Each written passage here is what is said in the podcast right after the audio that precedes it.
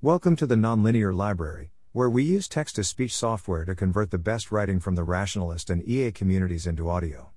This is REPL and ELK, published by Scott Viteri on February 17, 2022, on the AI Alignment Forum. In my previous post, I talked about read eval print loops as providing a type signature for agents. I will now explain how you can quickly transition from this framework to an ELK solution. Notation is imported from that post. Imagine we have two agents, a human and a strong AI, denoted H and M respectively. They both interact with the environment in lockstep, according to the following diagram. We have the human's utility function a SHQ, which is defined on the human's model of reality. We would like to lift out to a version UM, SMQ that the machine can use to influence the world in way that is agreeable to the human, which we can do by learning a mapping F, SMSH and deriving UM equals FA.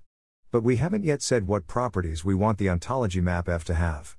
I want to call two concepts SH and SM equal if they act the same with respect to transformation, FFSH equals FSMSH equals small. The issue is that since the concepts have different types, we cannot feed them as arguments to the same function.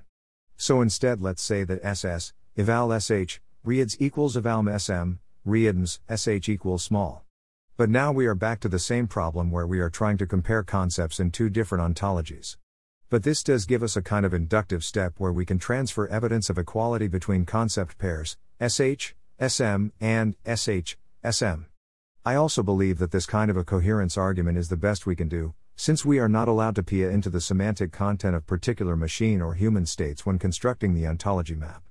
Consider the following two graphs. My intuition is that even if I don't know the labels of the above graphs, I can still infer that the bottom nodes correspond to each other.